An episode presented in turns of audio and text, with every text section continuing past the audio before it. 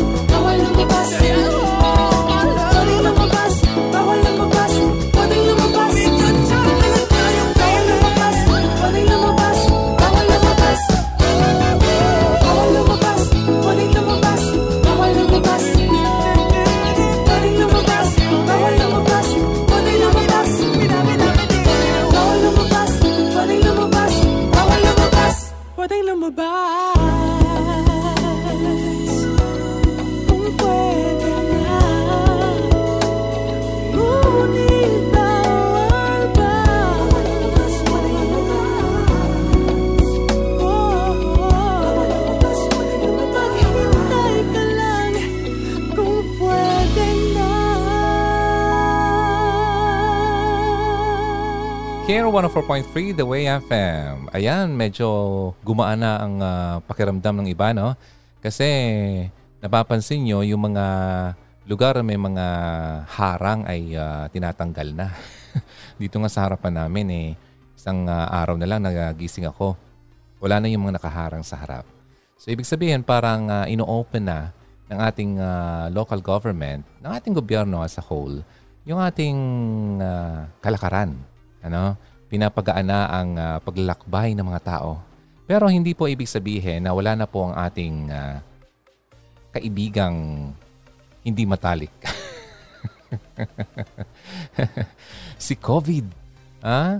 Huwag po tayong uh, mag-isip na porke medyo magaan na ang ating uh, nakita sa kapaligiran, pwede ka nang lumabas, ay wala na ang uh, ating dapat na paghandaan okay, at bantayan. So, wag nating tanggalin yun sa isip eh, kasi mukha yatang napansin ko eh parang uh, nako, nagiging uh, hmm, hindi na nag-iisip ang iba dyan. Wala na akong nakikita nakamask. Ano, yung mga anak nila ay pinapalabas lang dyan, naglalaro-laro sa labas. Hindi mo lang nag-iisip na posible yung mga makasalumuhan ng uh, anak nila ay uh, asymptomatic pala. Okay? Or may daladalang uh, power. Kili-kili. Buti nga lang kung kilikili lang. Ano? okay. So, may ibang klasing dala na makakahawa sa kanyang anak.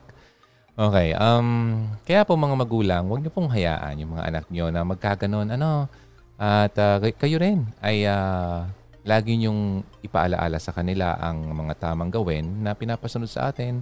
Yung laging uh, maghugas ng kamay, ayun, maging malinis, ayun, mag-wear kayo ng ano, ng mask all the time. Pero wag na kayong ano, wag kayong magsuot ng mask kung kayo ay nag-exercise o naglalaro o nagsa-cycling. Alam mo ba, may isang instance na yung isang lalaki, nagja-jogging siya, ay bigla na lang hinamatay dahil nakamask siya habang niya habang ginagawa niya ang kanyang pag-exercise. According sa isang nakita kong video, yung isang lalaki, tinest niya yung level of uh, oxygen habang tayo ay naka-mask. Okay? Sobrang baba po sa normal na level ng oxygen. Okay? Kung tayo ay naka-mask. Well, at least somehow, di ba, kung hindi naman tayo nag-exert ng effort, uh, nakamas lang tayo, naglalakad, or kung uh, may ginagawa lang, hindi naman masyadong kailangan ng uh, kagaya ng pag-exert ng effort mo sa pagtatakbo o pag-cycling. Di ba? Na syempre hinihingal tayo, kailangan natin huminga ng malalim. So, kung ganun ang ginagawa mo, mas maiking wag ka nang magmask. Okay? Kasi importante po ang oxygen sa ating brain. At kapag kinulang tayo ng oxygen, maaari tayong mahimatay. So, yan po ang mga simpleng mga bagay na nakakalimutan nating uh, sundin kasi mahirap na. Ha? Na yung pala, akala mo ay uh, safe ay hindi naman pala. So, magsuot ka ng mask kung ikaw ay lalabas, pero kung mag-exercise ka, tanggalin mo na lang. Okay? Alright? Now, ito nga palang uh, gusto kong i-share sa inyo kasi sa mga pagbabago na nakikita natin sa paligid, kasama na sa bahay, sa trabaho, at sa kung saan man, ang naobserbahan ko lang ay uh, sa bahay, kagayang uh, ng sabi ko kanina, kapag mag-aaral ka sa mga estudyante, kailangan naka-designate na yung uh, area for uh, study, di ba? Kung ikaw naman ay nagtatrabaho na, kailangan mo may designated area for working. Kagaya ng uh, ginagawa ko ngayon, meron akong uh, maliit na kwarto kung saan ako ay gumagawa ng aking uh, mga trabaho, uh, nagpo-programa, ganun. So, kailangan natin yan. Um, pangalawa, para mas maging uh, maka-adapt tayo sa pagbabago at matulungan tayo, uh, need natin na magkaroon ng uh, schedule para sa week, weekly schedule. Paano nga ba natin to magagawa? Kasi noon, hindi natin to masyadong pinapansin. Ano? Basta um, umaga, gigising ka, magpe-prepare, papasok. Maghapon, uwi, kain, tulog. Okay? And uh, cycle lang yon. Kasi alam na natin, masyado ng uh, routine ang ginagawa natin. Ngayon, since nagbago na yung uh, environment, nagbago na rin yung ating uh, yung paligid kung saan ka dating uh, dati mong ginagawa ang mga bagay na ginagawa mo. So, mas makakatulong kung meron kang uh, schedule na fina-follow. Meron kang journal book na gagawin mo o gagamitin mo para sa iyong pagpaplano. May calendar book ka. Halimbawa, for the whole week. Ano ba ang dapat mong gawin? Ilagay mo doon. Okay? Nag-journal ka. Then, meron nga palang sa mga mahilig sa digital applications like uh, Google Calendar. Makakatulong yan kasi kapag nag-register ka lang ng iyong Google uh, account or email, pwede mong ilagay doon yung mga plans mo for the week at uh, ino-notify ka niya. Maganda yon. At pangatlo, uh, isang paraan para makatulong naman sa atin upang maging madali ang pag-adapt natin ay uh, ganito yun. Alam mo kasi, sabi nga nila, marami na ang nag-work from home. Di ba? Uh, nagiging trending na nga yan eh. Pa-hashtag-hashtag na. Hashtag WFH. Pasosyala na. Okay? Papakita na yung mga gamit. Tapos hashtag-hashtag na. Okay, alam mo naman social media. Kaya nga, kung di nyo napapansin, wala ako ngayon sa Facebook. Nakaka-stress. Last week, pinag-usapan natin yan, ano? About uh, Facebook. Okay, anyway, uh, going back, yung uh, work from home. Paano nga ba ito mas maging madali sa iyo at uh, yung parang pumapasok ka pa rin? So you have to prepare like you are going to work pa rin. Okay, like Siyempre, maligo ka pa rin, magsipilyo, sa mga babae, mag-ayos, okay? Huwag yung uh, porke work from home ka na ay hindi ka na nagpapalit ng damit mo. Okay? At hindi kasi maganda sa pakiramdam kung hindi ka nakaayos kapag ikaw ay nagtatrabaho. Diba? So kahit nasa bahay ka, magayos ka pa rin para yung katawan mo at yung isip mo parang ready for work pa rin. Okay? So kagaya ng ginagawa mo, kapag papasok ka sa opisina or kapag papasok ka sa eskwelahan. So mga magulang, ganun din ang papagawa nyo sa mga anak nyo. Okay? Kung meron ng uh, home studying, kailangan nyong sundin pa rin yung dating ginagawa ng mga anak nyo kapag umaga. Okay? Yung kikising ng maaga, tapos uh, magpe-prepare, maligo, sipilyo, lahat. So para pa rin ma-feel nila na sila ay nag-aaral pa rin. Yun nga lang, iba nga lang talaga yung place na kanilang pupuntahan. Maari doon lang sa kwarto nila pero mas maigi nga wag po sa kwarto. Ano? Kasi kapag nasa kwarto, prone yan sa temptation na humiga, humilata at matulog. okay? Huwag. Tanggalin yung mga unan. Tanggalin yung mga kumot niyan kasi nakaka-attract yan sa katamaran. Okay, so sa mga magulang, kung susundin nyo ang uh, home studying ng mga anak nyo, mas maigi po uh, dalhin nyo siya sa isang lugar na malayo po sa resting area. Okay? Para naman hindi sila ma-tempt na gawin ang mga bagay na yon. At huwag nyo naman silang dalhin sa kusina kasi baka lagi na lang sila kumain. okay, kung wala masyadong space, basta maging uh, ano na lang, strict na lang sa pagpapasunod. Okay? Kasi hindi naman lahat tayo ay biniyaan ng sobrang laking uh, lugar kung saan tayo ay nakatira. Okay? So, kailangan na lang natin ayusin sa tamang paraan. Now, next is, uh, syempre, yung mga magulang dyan na nagbabalak na gamitin yung internet para gamitin ng anak nila sa pag-aaral, you have to maximize yung paggamit ng internet. Okay?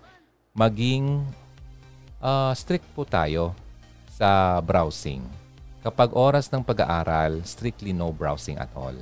Okay? Anything na hindi related sa inaaral ay wag dapat silipin. Okay? And I think naman yung ibibigay naman ng DepEd ay uh, mga module naman in video form. Di ba? Na yun lang naman ang titignan nila. Kasi para mas tutok ang uh, bata. At ikaw din naman bilang ikaw na nagtatrabaho sa bahay, you have to maximize the use of your internet. Okay? And uh, maging maingat ka kasi kapag nagtatrabaho tayo, natitempt tayo mag-browse ng uh, social media natin hanggat sa naubos na yung oras natin. So, log off, okay, log out muna tayo sa mga ganyan. Kasi mas maigi na tapos-tapos or tapos-tapusin yung uh, work muna bago ka magkaroon ng time for uh, socializing. Okay, now, uh, when it comes to maximizing the use of the net, ang uh, isang pamamaraan yan ay yung maghanap ka ng mga training um, like mga webinars or mga free trainings na makakatulong sa iyo sa trabaho mo. Mga seminars, marami yan ngayon. Webinars ang tawag dyan. May free, may paid. Depende yan. And uh, sabi ko nga, you stop focusing on social media. Kung maaari nga lang, eh, mag-deactivate ka na. Lalo kung uh, nakaka-apekto ang social media sa iyo na alam mo ba yon na ang hirap na nga ng nararamdaman mo, uh, very uh, challenging na nga and stressful na ang nangyayari sa real world. Tapos pagpunta mo ng social media, makita mo naman yung mga stressful na mga mukha ng mga tao. okay? So napag-usapan natin yan last week, no? At uh, meron pa akong uh, part 2 about that. So, sa susunod na lang yon Okay? Abangan nyo yon Now, sa bahay yan, ano? Sa mga magulang naman na hindi nagbabalak na gumamit ng internet, huwag kayong mawala ng pag-asa. At yung mga anak na nakikinig ngayon ng mga bata, huwag kayong malungkot. Ano? Huwag kayong mag-isip na hindi na kayo makakapag-aral. Dahil wala kang internet, wala kang computer, huwag ganun. Kasi may nabalitaan ako nung uh, nakaraan eh, taga dito sa uh, Bicol ay mukha yatang uh, inabutan ng kanyang pagkalungkot at mukhang hindi yata kinaya at may ginawang hindi maganda sa sarili. Huwag ganun. Okay, kasi ang DepEd po ay uh, may pamamaraan, may iniisip na way para lahat ng estudyante ay makapag-aral kasi education is for all. Sa lahat po yan. So mag-iisip sila ng ibang bagay, maaring yung module, na pwede mong gamitin upang ikaw ay makapag-continue ng iyong pag-aaral. Hindi porke wala kang internet, computer, or gadget ay hindi ka na makapagpatuloy. Ano? So, wag mawala ng pag-asa ha. Ako, wag ganon kasi sayang naman yung uh, pagkakataon ha. Ayan. Napapansin nyo ba na dito sa pagbabago naman sa ating pamilihan, nakakatuwa lang, di ba? Kasi nung last time, na bumili ako ng uh, groceries, isa sa malaking pamilihan o grocery store dito sa atin, dito sa Albay na lang, nakakatuwa kasi nag-offer sila ng service online. I-download mo lang ang kanilang app upang doon ka na lang pumili ng mga items or anything na gusto mong bilhin with uh, additional you know, small amount lang for delivery. Like, uh, sabi nga, mukha yatang pag uh, one kilometer away from the store, uh, dagdag ka lang ng uh, 50 pesos. Okay, parang ganon. Ang maganda doon kasi kung nasa bahay ka, meron ka namang connection sa internet, hindi mo na kailangan pang lumabas, di ba? At i-deliver sa iyo sa harap ng bahay mo yung mga pinamili mo doon sa app nila. Okay? And sa tingin ko nga ay uh, mas magiging convenient na rin ito sa mga tao, lalo na yung mga seniors, kasi hindi pwedeng lumabas pa rin, di ba? Yung mga seniors natin kasi kailangan ingatan sila kasi, well, sila yung prone sa ating virus na ito. Kung mahahalata nyo, hindi masyadong iniistriktuhan ang paligid. Alam mo kung bakit? Sa tingin ko lang, nagsalita ng ating Pangulo eh, huwag nyo kaming sisisihin. Basta kami nagbabala na. Okay? Binalaan na tayo ng uh, epekto ng COVID-19 sa ating katawan. Nasa atin ang dapat nating gawin para sa ating sarili at pamilya upang hindi tayo matamaan ng kalaban nating virus na ito. Kasi po, sa mga hindi po nakakaalam, wala pa pong gamot hindi po ibig sabihin na nagiging uh, medyo hindi na stricto. Inaalaw ng lumabas. Binubuksan na yung mga tindahan, barbershop, groceries. No? Di gaya dati, parang ang bukas lang yung bakery, pharmacy, di ba? At yung uh, palengke. Ngayon, kasi yung tao, sa nakikita ko lang, kulang sa impormasyon. Kung ikaw ay nakikinig at akala mo wala na ang uh, dapat nating ingatan, mali po ang iyong iniisip na wala na dapat tayong gawin. Ano?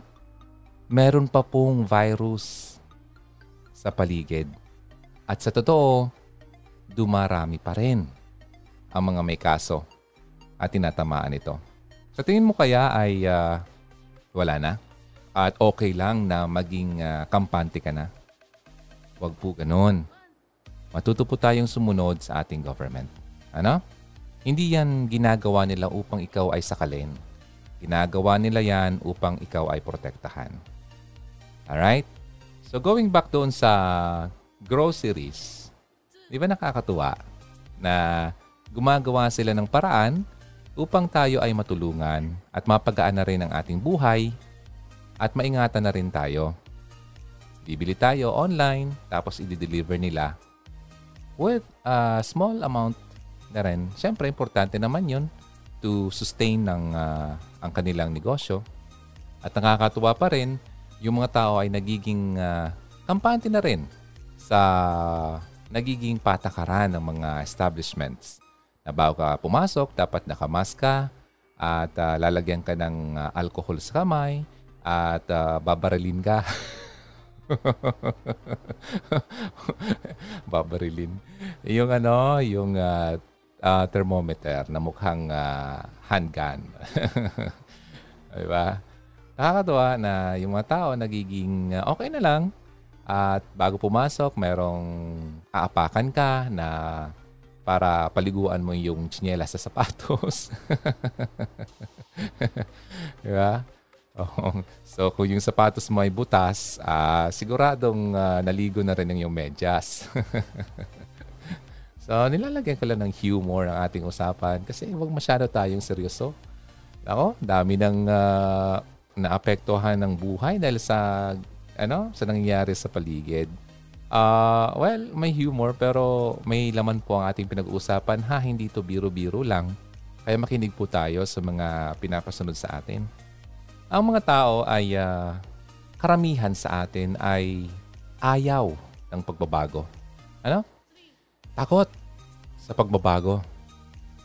Kasi nga, ang isang bagay na constant sa buhay ay ang pagbabago.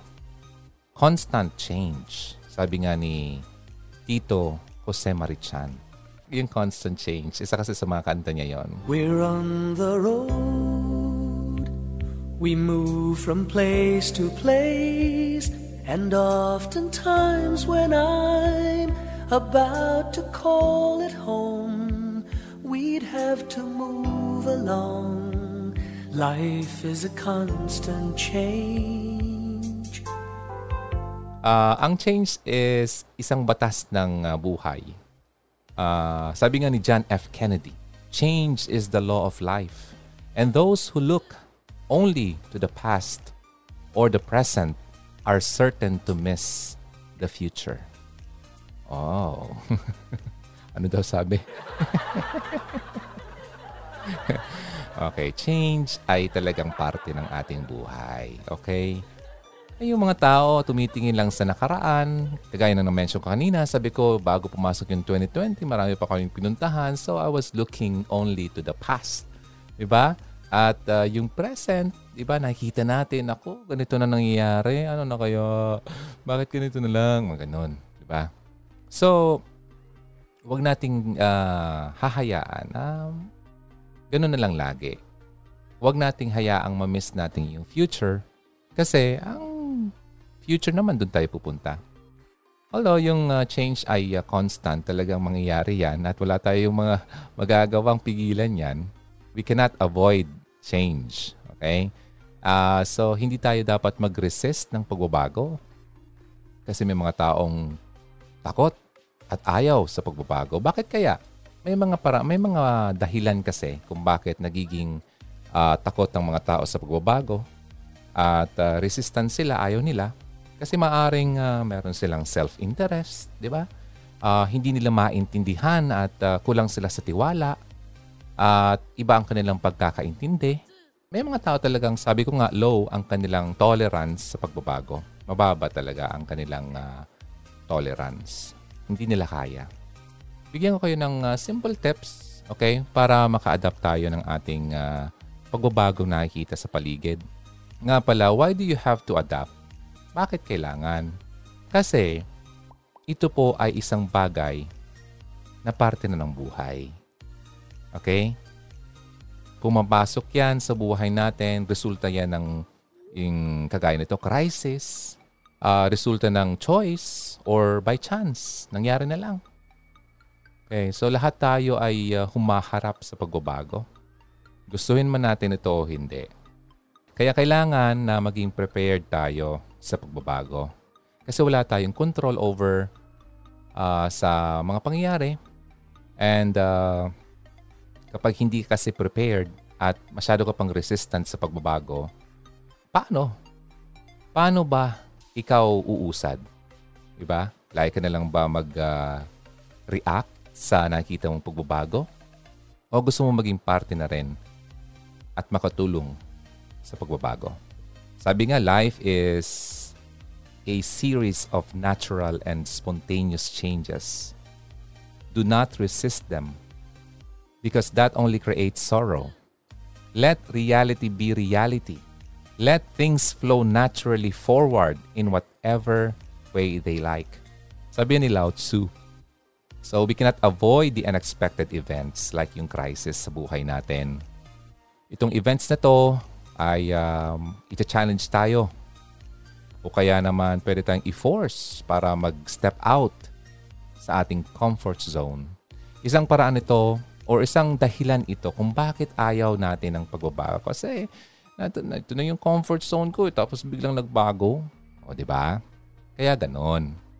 Hindi tayo magkakaroon ng opportunity to learn and grow kapag lagi tayong tumatakbo, papalayo sa challenge ng pagbabago?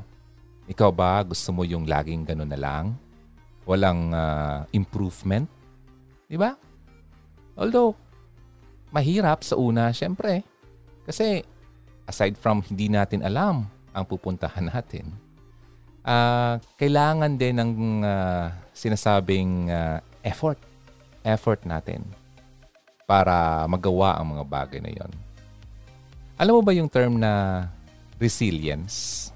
Resilience. Isang katangian niya ng Pilipino. Yung capacity na makarecover ah, from difficulties.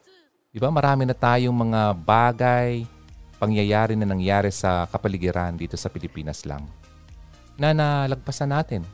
Yung resilience natin sa buhay ay mas lalakas yan if we embrace change. Okay?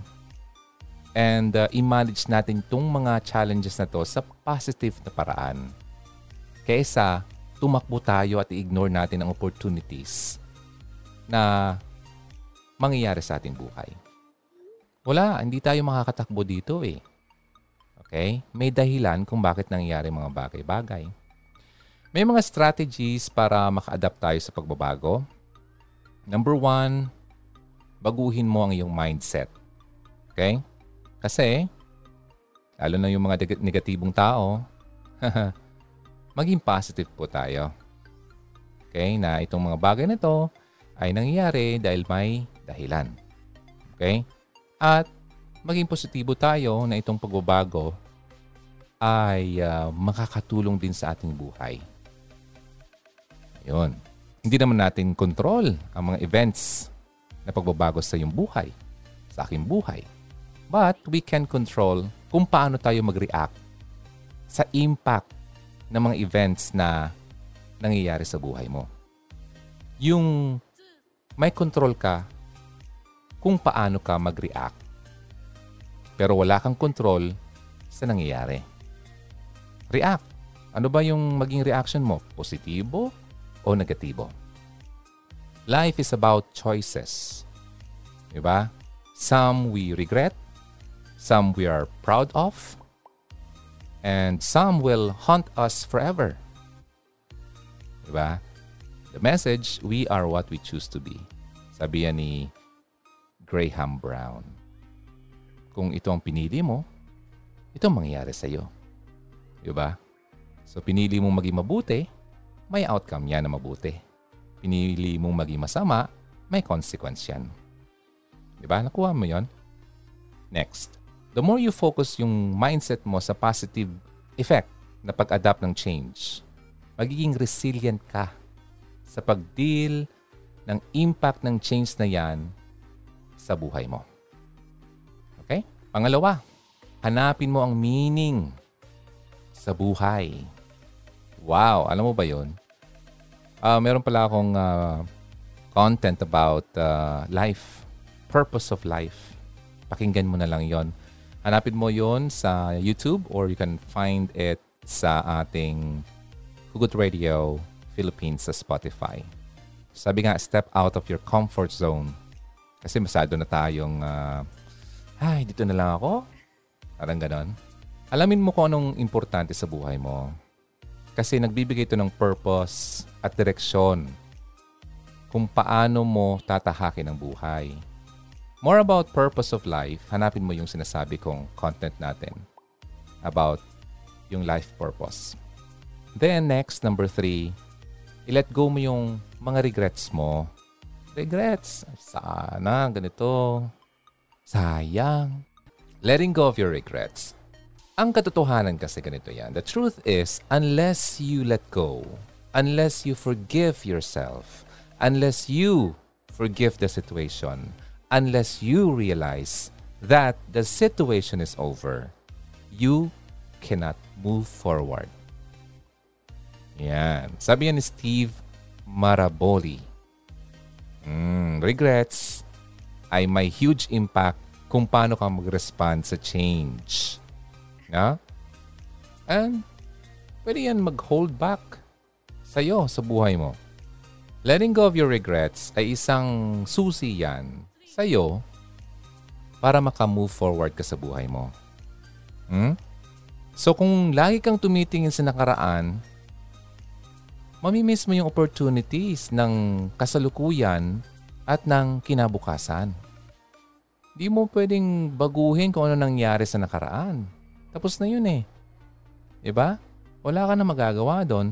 The only control that you have now is to choose to live in your present and future life. Diba? Wala eh. Parang yung mayroon kang balloon. Tapos nabitawan mo wala na, alangan naman. Ano, kaya mo bang habulin? Wala na. Mag-goodbye ka na lang. Bye, balloon. Diba? Huwag ka na magsisi na nabitawan mo yon. Wala ka na magagawa. Just accept it.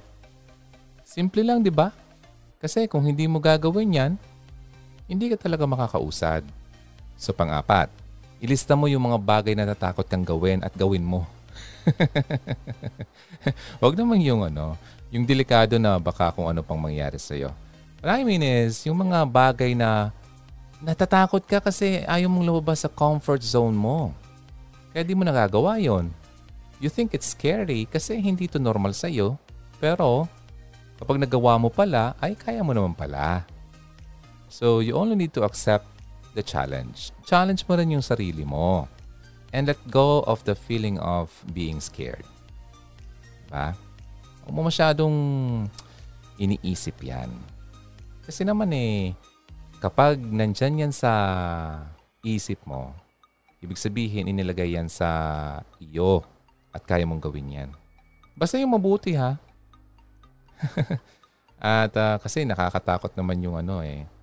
You think na tama yung gagawin mo, eh, hindi naman pala. So kaya nga yung prayer life natin ay hindi dapat nating hinto. Kasi yung wisdom natin dapat laging constant. At ang wisdom na yan ay nanggagaling yan sa ating Panginoon. Ano bang dapat gawin mo? So you have to pray for that. Diba? Ang fear naman kasi, sabi ko kasi nakaraan, di ba? Na-mention ko, natatakot ka ba? May dalawang klaseng takot. So, na-discuss ko yon Hanapin mo na yung content na yon So, ang fear, Hindi naman talaga galing yan sa ating Panginoon.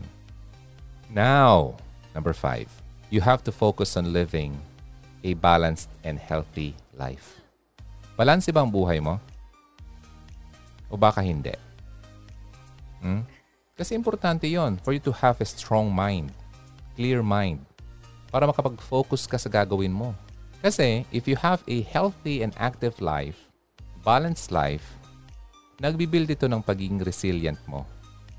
And you will have the ability to be successful sa pag-manage mo ng iyong buhay. Ba, stress ka. Well, nandiyan na yung stress eh. But how do you respond? How do you deal with stress? Paano ba? Wala ka nang ginagawa, nagkulong ka na lang? Yun. Kailangan mo isipin yan. Find positive ways kung paano mo i-deal ang stress at pressure sa buhay mo. Sa araw-araw nang nangyayari sa buhay mo. How to survive. Anong dapat gawin? Paano kumita? Kung walang pera. Diba? Hindi yung lagi na lang umaasa sa gobyerno. Kasi yung gobyerno na natin, ay uh, sabi nga talagang hindi po sapat. Okay? We cannot afford second or third wave. Ay. Ingat po tayo. So how do you um, balance your lifestyle? Paano nga ba? Well, alam mo na yan.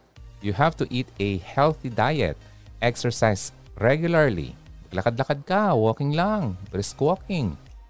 Reduce caffeine and sugar. May ako sa kape, pero not too much kasi nagpapalpitate ako. And avoid cigarettes, alcohol, drugs. Get enough sleep. Matulog. Mm. Huwag kang ano, huwag mong i-deprive ang sarili mo sa tulog. Hindi maganda 'yon. Kasi kapag kulang ka sa tulog, yung brain cells mo ay naapektuhan at hindi ka makapag-concentrate sa ginagawa mo. Wala kang focus. Lumilitaw ka. Practice meditating. Meditate on the Word of God, His promises. Diba? Read. Mag-devotion ka. Then, take time out and disconnect from technology. Natatawa ako kasi ginagawa ko yan ngayon eh. Ha? Na ano ako kasi, na, na stress ako talaga sa social media ngayon. Ba, stressful na nga ang uh, real world. Pagpunta ko ng virtual world, ganun pa rin. So I have to disconnect from technology. And that includes social media. I only have my Facebook account now para sa pag-view ng mga importante. Wala, naka-disconnect and disable or deactivated yung uh, main Facebook account ko. Kung saan marami akong kaibigan na hindi ko naman talaga kaibigan. Next time, pag-usapan natin yung mga dahilan kung bakit ka mag-disconnect at bakit ka mag-unfriend. Hindi lang unfollow, you have to unfriend, period. Unfollow, huwag ka na mahiya. Huwag ka nang matakot na gawin yan. Kaya pag-usapan natin next time. Yun sanang topic natin ngayon kaso mas maganda muna to, no? Introduction. Okay, how you will adapt. How to adapt. Why you need to adapt. Next, learn to relax and have fun. Yun. Huwag masyadong seryoso. Yung nakakunot noo ka na lang lagi. Diba? Lagi kang stressed. Lagi kang, ay, on the move. Diba sabi nga ni Dr. Ong, prone sa heart attack ang mga taong malilikot Okay, laging uh, maraming iniisip. Laging seryoso. Diba? Prone sa high blood. Kaya learn to relax and have fun. Then how? By connecting with others. Paano? Spend time with people who have a positive impact sa buhay mo. Huwag kang magkasama sa mga taong wala namang ako, puro negatibong dinadala sa iyo. Alam mo ba, Mars, si ganyan, ako, grabe, talaga, Nako. Alam mo ba, pare, si ganyan, ganyan. Nako, talagang naman. Ay, magpakaloyo-loyo kayo, please lang. Di ba? Learn to, uh, anong tawag dito? Filter. I-filter mo ang mga information na pinapasok mo sa utak mo. Okay? may times na hindi mo mapigilan ang mga taong nagdadala sa iyo ng kwento, ng information, ng balita ng uh, kapaligiran, ng uh, mga kabahayan sa paligid, mga buhay-buhay ng mga kapitbahay, mga kaklase, mga kaibigan. Ay, nako. So, well, sabihin mo na lang, okay, pero wag mo nang dagdagan. Do not entertain. Dismiss mo yung uh, information. Okay? Change the topic. Okay? Kasi yung taong naman yon na nagdadala sa iyo pag nakita niya na hindi ka naman talaga excited sa kanyang uh, dinadalang balita sa iyo, ay titigil na lang yan. At maghahanap na lang yan ng ibang taong pagdadalahan ng kanyang chismis. Okay? Ako sa lahat ng bagay na ayoko, ang chismis talaga. Sa totoo lang. Okay? Uh, uulitin ko ha. Poor minds talk about people. Average minds talk about events. Wise minds talk about ideas. Nasaan ka doon? Are you talking about people? Are you talking about events or ideas? Oh, bahala ka na. Okay? Sino ka ba doon? okay? Marami mga bagay na pwede mong gawin para maging balance ang buhay mo. Okay? Ang key lang dito ay you have to commit to activities na nakapag-enable sa iyo na maging resilient, maging optimistic, physically and mentally. Maging physically and mentally fit ka para maging successful ka sa trabaho mo. Okay? Yun. Kasi andyan na yung pagbabagong yan eh. Di ba? Kailangan mong maging uh, matatag. Okay. Now, alam mo, kailangan naman talaga natin mag-desire. Okay? We all desire to have a successful life, happy and long lives. Diba? Sino bang ayaw? Gusto mo bang mawala na? well, uh, depende. Kung uh, handa ka, it's okay. Diba? May mga tao na alam na talaga yung ang dapat gawin para magkaroon ng uh, ganong klasing pag-iisip. Di ba? Pero kadalasan, majority kasi hindi alam eh. Di ba? Ano ba talaga yung purpose ng buhay mo? Bakit ka nabubuhay? Bakit ka pa nagising? Bakit ka pa nam- namulat? Di ba? Pwede naman nung natulog ka nung gabi, di ka na nagising. Bakit ka pa ginising? Gusto mo malaman? Hanapin mo yung uh, topic natin about purpose ng buhay mo. Okay? So nakaraan yon na nasa YouTube channel ng Hugot Radio at nasa Spotify uh, ng Hugot Radio Philippines. So paano ba i-manage ang pagbabago sa buhay mo? Stop denying. Denial and resisting change will only result sa ano? Sa pamumuhay na miserable. Okay? Kaya importante na matututunan natin yung paano nat tayo maging adaptable, maging resilient, maging bold sa buhay. Kasi yung mga susi na yan ay uh, makapagbibigay sa atin ng uh, or makakatulong sa atin upang maging successful na maharap ang mga challenges sa buhay natin. Sabi ko nga kanina, ang pagbabago ay ang pinaka-stressful na bagay na nangyayari sa buhay natin. Kahit ang pagbabago ay ginugusto naman natin. Diba? Gusto natin pero naghihirap tayo. Resistance to change ay natural po yan sa ating pagkatao bilang human. It's part of human nature. In fact, may kasabihan nga na the more na ginagawa mo isang bagay, the more it becomes not just only a habit, but nagiging parte na ng buhay mo. Kaya, meron talagang kasamang effort, paghihirapan. That's why we naturally have a resistance sa pagbabago. Alam naman natin na ang pagbabago ay hindi natin kayang pigilan. We face changes like nagmamature tayo. Yung katawan natin tumatanda. Dati napakalago ng buhok ko. Ngayon ay konti na lang. yung iba naman dati balangkinita ng katawan. Ngayon ay nadagdagan. So it happens as we interact with the world. Alam din natin ang pagbabago sa buhay natin bilang Christian, ay desirable yan. Kasi ang pagbabago naman yan ay parte yan ng plano ng Panginoon sa iyo. He makes all things new. He makes all things beautiful. Diba? The old is gone. You want to become more like Him. So we want to change. Change na galing sa loob, day by day. So when we submit to God, good change happens. Pero paano natin ma-overcome ang resistance ng pagbabago? Pwede natin bawasan ang resistance ng change by uh, keeping our divine perspective sa buhay natin.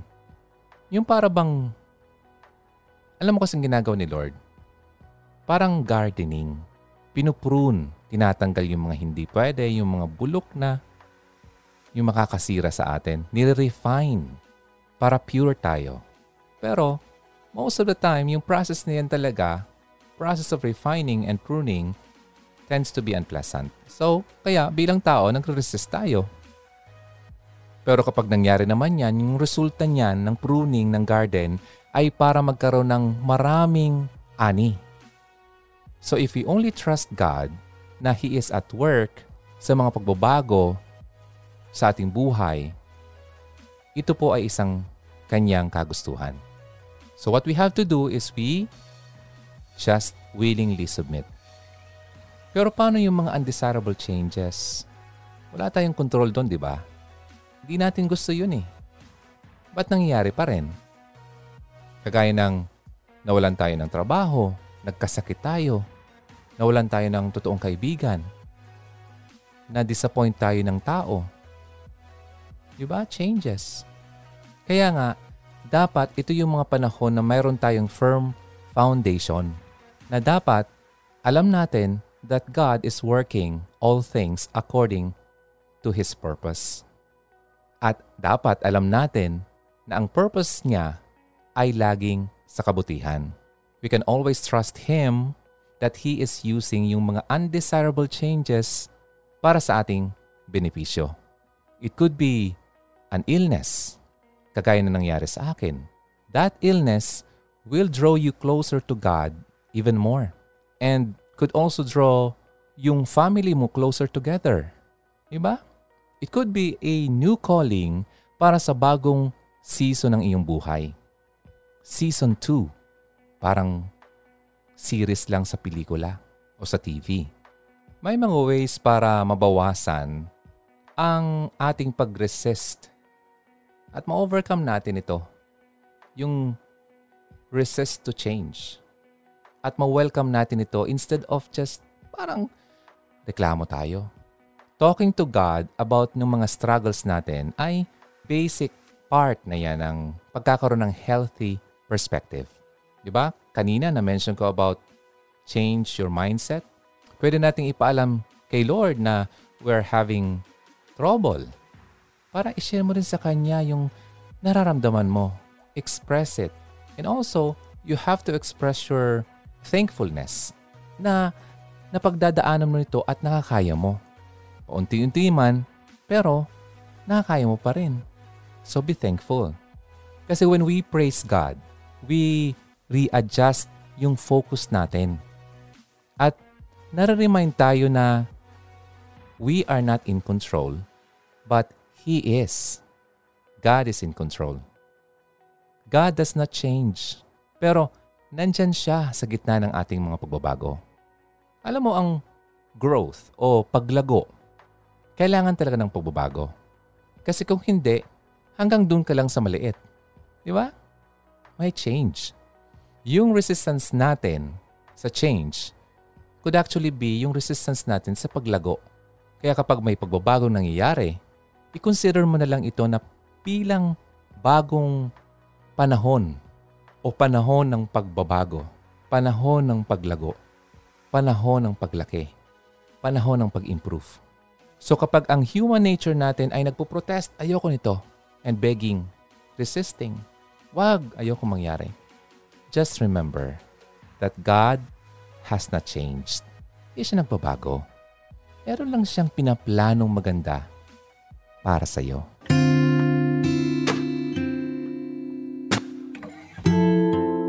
Uh, people change, circumstances change, but God always remains the same.